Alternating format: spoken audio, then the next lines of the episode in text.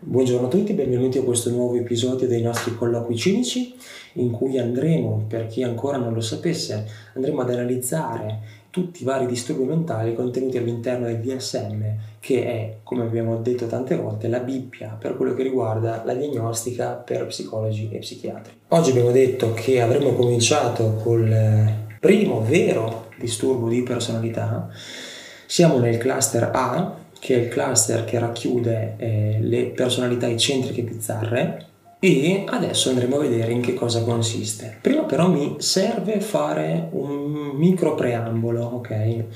Per spiegare una mia metodica. Non credo che sia necessario esporre completamente quello che dice il DSM, nel senso fare una diagnosi è estremamente complicato, nel senso che si devono andare a vedere tanti parametri, tanti quadri sintomatologici e ci sono delle condizioni, per esempio il primo quadro sintomatologico magari racchiude al suo interno 5 o 6 sintomi e c'è scritto ce ne devono essere almeno 4, di cui 2 devono per forza essere questi. Ora, fare questa cosa per 5-6 quadri sintomatologici comincia a diventare molto complicato e per evitare di creare confusione nelle persone che stanno guardando in questo momento credo che sia sufficiente fare quello che farò, ovvero descrivere al 99% come un paziente affetto da un determinato disturbo è. Quindi senza andare a complicare ulteriormente perché non ce n'è la necessità e anzi potrebbe solamente fare del danno. Ora, la persona affetta da disturbo eh, paranoide di personalità è una persona estremamente diffidente e sospettosa. Allo stato veramente patologico, nel senso che molto più di quanto ciascuno di noi potrebbe essere, ecco. Vede sempre le motivazioni eh, altrui come malevole, come se ci fosse sempre, lui vede costantemente questi significati nascosti dietro le parole, ok? Anche dietro i complimenti. Cioè ai suoi occhi un complimento è un complimento di facciata che in realtà racchiude eh, un... Mm, un significato malevolo, maligno nei confronti di se stesso. È convinto che gli altri lo sfruttino e lo danneggino, eh, specialmente quando lui non è presente, quindi alle sue spalle. E qualsiasi cosa appunto che viene fatta nei suoi confronti viene vista come fonte di problemi, eh, fonte di derisioni, di umiliazioni. Anche abbiamo appunto detto anche i complimenti, quindi ormai possiamo capire che qualsiasi cosa, grosso modo, che un'altra persona faccia nei suoi confronti verrà sempre vista con quella sospettosità e diffidenza di cui parlavamo subito all'inizio. Parla poco, ma perché parla poco? Non perché sia eh, estremamente sociale, nonostante sia molto solitario, comunque isolato anche potremmo dire come individuo, ma più che altro perché ha il terrore che le sue parole vengano utilizzate contro se stesso, ok? e quindi non vuole dare appigli agli altri per poter essere ulteriormente deriso ed umiliato. Porta un costante rancore nei confronti grosso modo di tutti perché appunto li mh, accusa di essere stati cattivi nei suoi confronti, adducendo però prove banali, prove che non reggono, prove che non stanno né in cielo né in terra, potremmo dire. Eh, del tipo sì perché quella volta ti ho visto che stavi parlando con eh, Tizio e magari si stava parlando di sport o di qualsiasi altra cosa, però ai suoi occhi, nonostante lui magari fosse distante e non potesse sentire il contenuto dello scambio verbale, ai suoi occhi quello era un momento in cui si stava parlando male di lui. Vorrebbe poter controllare le relazioni intime, lui come non si fida di amici, parenti, familiari e quant'altro, così non si fida della fedeltà eh, del partner e appunto pertanto vorrebbe avere il controllo delle relazioni intime proprio perché sa che se da lui controllate non c'è qualcosa che potrebbe mai sfuggire. No? Molto spesso queste persone no, che quindi sono così mh, sempre sull'attenti, no? sempre in allerta, potrebbero sembrare persone fredde e distaccate, quando in realtà non lo sono, in realtà hanno una mh, nutrita e varia gamma di eh, sentimenti ed emozioni in cui generalmente prevale l'ostilità, ma non solo. Questa ostilità molto spesso li porta a essere al centro di problemi legali, per esempio sono molto frequenti le persone appunto paranoiche con disturbo di personalità paranoide che tendono a litigare con sconosciuti e questi sconosciuti a volte possono no, bisticciare e poi andarsene, a volte possono magari venire alle mani, altre volte si può invece davvero andare in tribunale.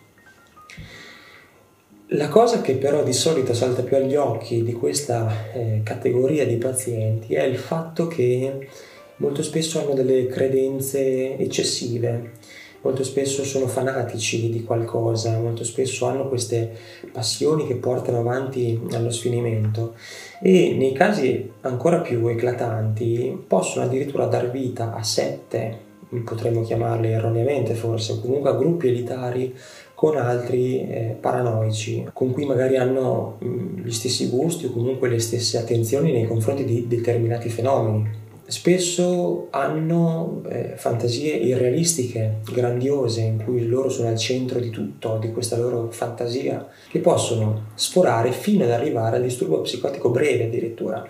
Ci sono alcune teorie che eh, sostengono come, in realtà a ragione veduta, che sostengono come molto spesso il disturbo paranoide di personalità può essere la manifestazione prodromica, si dice, quindi quello che viene subito prima no, rispetto alla schizofrenia. La schizofrenia lo vedremo più avanti, che cos'è? È una malattia estremamente varia e complessa di cui ancora non si conosce abbastanza per poterla curare. Una delle parti più importanti del, del quadro schizofrenico o schizofreniforme è appunto quello della fortissima paranoia, della fortissima sfiducia nelle realtà degli altri, come se si fosse soli no? all'interno di una società maligna che li guarda male e parla male di loro alle spalle. In realtà si è potuto osservare come ci possa essere molto spesso una storia simile all'interno dell'infanzia di queste persone. Molto spesso erano bambini con problemi di apprendimento eh, e di rendimento scolastico, eh, spesso emarginati, che potevano magari avere un linguaggio peculiare, tutto loro, e che pertanto molto spesso venivano derisi dai coetanei, dai pari. Queste cose alla lunga, che sembrano molto spesso no, goliardate e basta, in realtà possono davvero fare dei danni irreparabili alla psiche, fino ad arrivare appunto ai disturbi di personalità. Ora, come abbiamo detto nel primissimo video, non voglio fare un video unicamente teorico perché non servirebbe a nulla. Di conseguenza abbiamo trovato questo bel caso clinico che metteremo nella descrizione del video, quindi lo potrete trovare in un link. È un articolo di State of Mind che è un portale web molto seguito tra l'altro eh, in cui si parla appunto di tutto ciò che ruota attorno al tema della psichiatria, della psicologia e della salute mentale in generale. E vi consiglio di darci un occhio perché si possono trovare cose molto interessanti. Quindi abbiamo su questo portale trovato un ottimo caso clinico molto evidente, molto eclatante, in cui appunto viene descritto un paziente affetto da disturbo paranoide di personalità. Ora, un altro ennesimo preambolo. Eh, differenza tra diagnosi differenziale e comorbilità.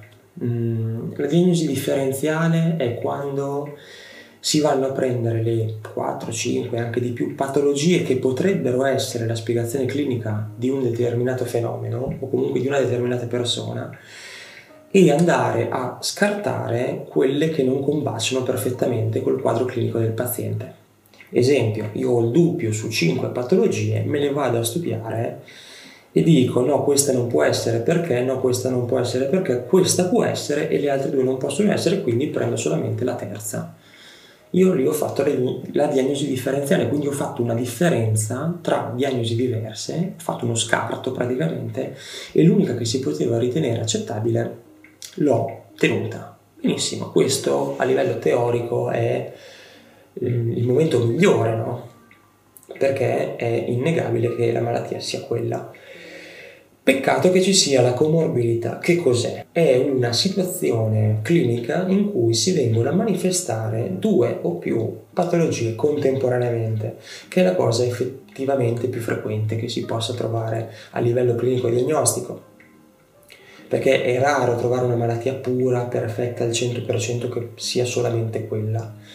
Molto spesso appunto sono un po' mischiate. Torniamo a quel continuum che dicevamo la volta scorsa in cui no, non sappiamo esattamente in quale parte del continuum da 0 a 1 o da 0 a 100 siamo. Perché ho voluto fare questa cosa? Perché il caso clinico che andremo a trattare adesso in realtà non è puro, come in natura, in società ce ne sono veramente pochi di puri, così questo è uno di quelli. Qua siamo in comorbilità sicuramente con un disturbo dipendente di personalità che non abbiamo ancora visto, lo vedremo fra una decina di puntate, perché... Eh, è uno degli ultimi del cluster C. Ora, voi quindi dopo, adesso, durante, quando volete potete andare ad aprire il link che vi abbiamo messo qui sotto per seguire magari insieme a me. In parte leggerò e in parte spiegherò. Non lo leggerò tutto perché è abbastanza lungo. In pratica abbiamo la storia di questo Andrea, paziente di 39 anni, che non vuole assolutamente effettuare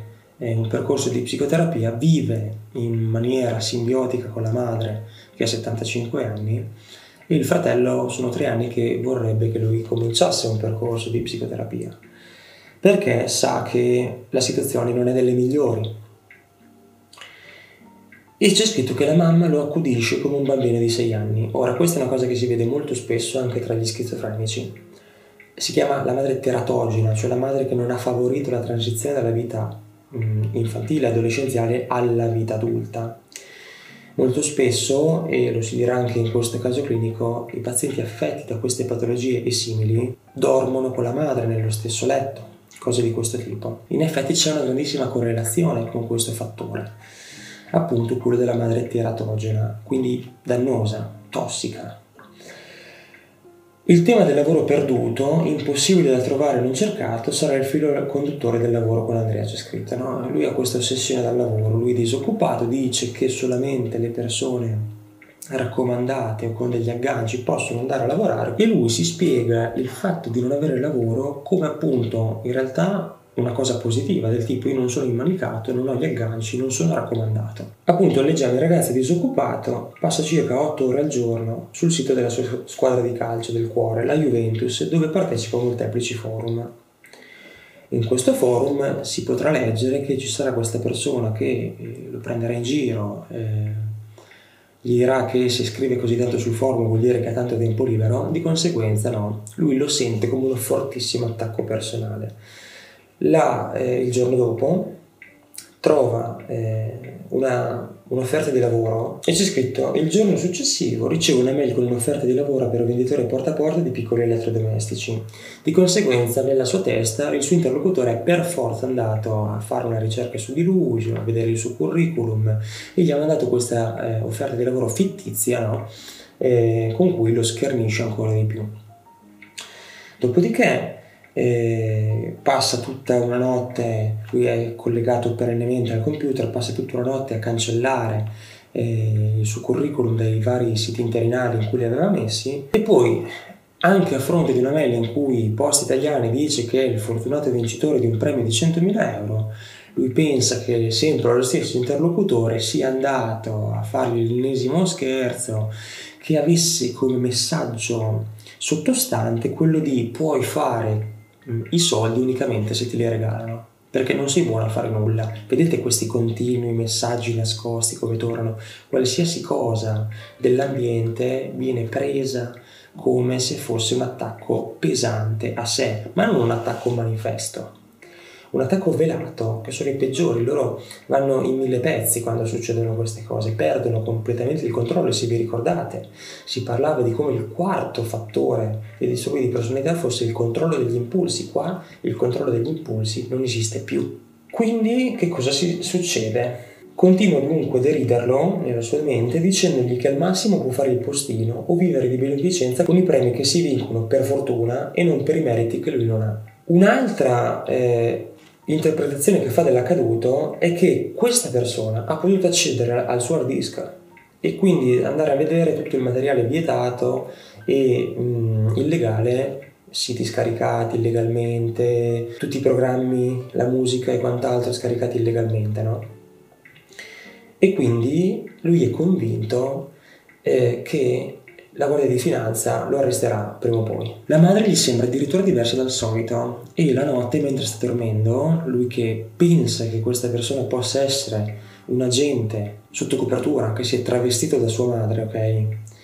Pensa che lo arresterà da un momento all'altro, ok? Di conseguenza prova la notte durante una buffet, eh, si chiama, mh, mm, è un termine in realtà obsoleto e non si utilizza più, si utilizza disturbo psicotico breve o acuto e durante questo, questa manifestazione pervasiva, invadente, eh, esplosiva, questa fantasia di angosciante di morte, ok? Mm, questa allucinazione, in un certo qual modo potremmo dire, perché il paziente è convinto al 100% che quella cosa si stia venendo a verificare. Che cosa fa? Sale eh, praticamente sul corpo della madre e cerca di strapparle la faccia convinto in realtà che sia una maschera perché appunto la, sia la maschera di questa gente sotto copertura ok? a quel punto capisce che veramente sta rischiando di andare in mille pezzi, capisce che ha bisogno di una mano per non impazzire definitivamente e decide lui stesso di andare in terapia. Comunque abbiamo potuto visionare, okay, vedere dal punto di vista pratico tutto ciò che avevamo detto con la teoria prima, ovvero una persona molto sospettosa, molto diffidente, che non si fida degli altri, qualunque cosa gli altri facciano. Eh, lui lo vede come un messaggio umiliante, nei suoi confronti con un attacco, un danneggiamento fatto alla sua persona. Di conseguenza parla poco, vuole avere il controllo su tutto, non si fida di nessuno, non si fida della lealtà neanche dei genitori. L'unica cosa che è diversa in questo caso rispetto al quadro teorico generale è il fatto che generalmente, proprio perché queste persone non si fidano delle persone che hanno intorno, sono completamente autosufficienti.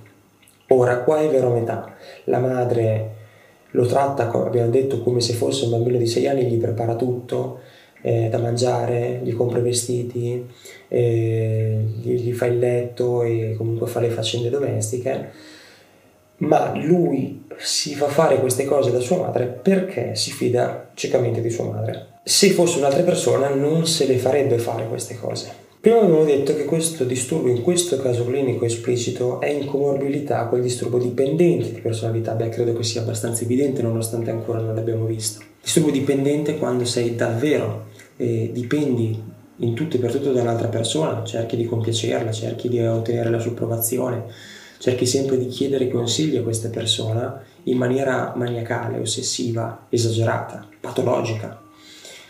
In questo caso mi pare ovvio che non ci sia solamente il disturbo paranoide di personalità eh, da parte eh, del paziente nei confronti della società, ma ci sia anche un fortissimo disturbo dipendente di personalità nei confronti della madre. Ora, ovviamente il link è consigliabile leggervelo tutto, anche perché nella parte successiva vengono poi eh, spiegate tutte le eh, conclusioni a cui sono arrivati il paziente e il terapeuta dopo mesi, se non anni di terapia. Ed è molto interessante anche vedere il decorso di una malattia completa, ok? Dall'inizio alla fine del trattamento psicoterapeutico. Io al momento vi saluto, vi auguro una buona settimana e vi rimando al prossimo video.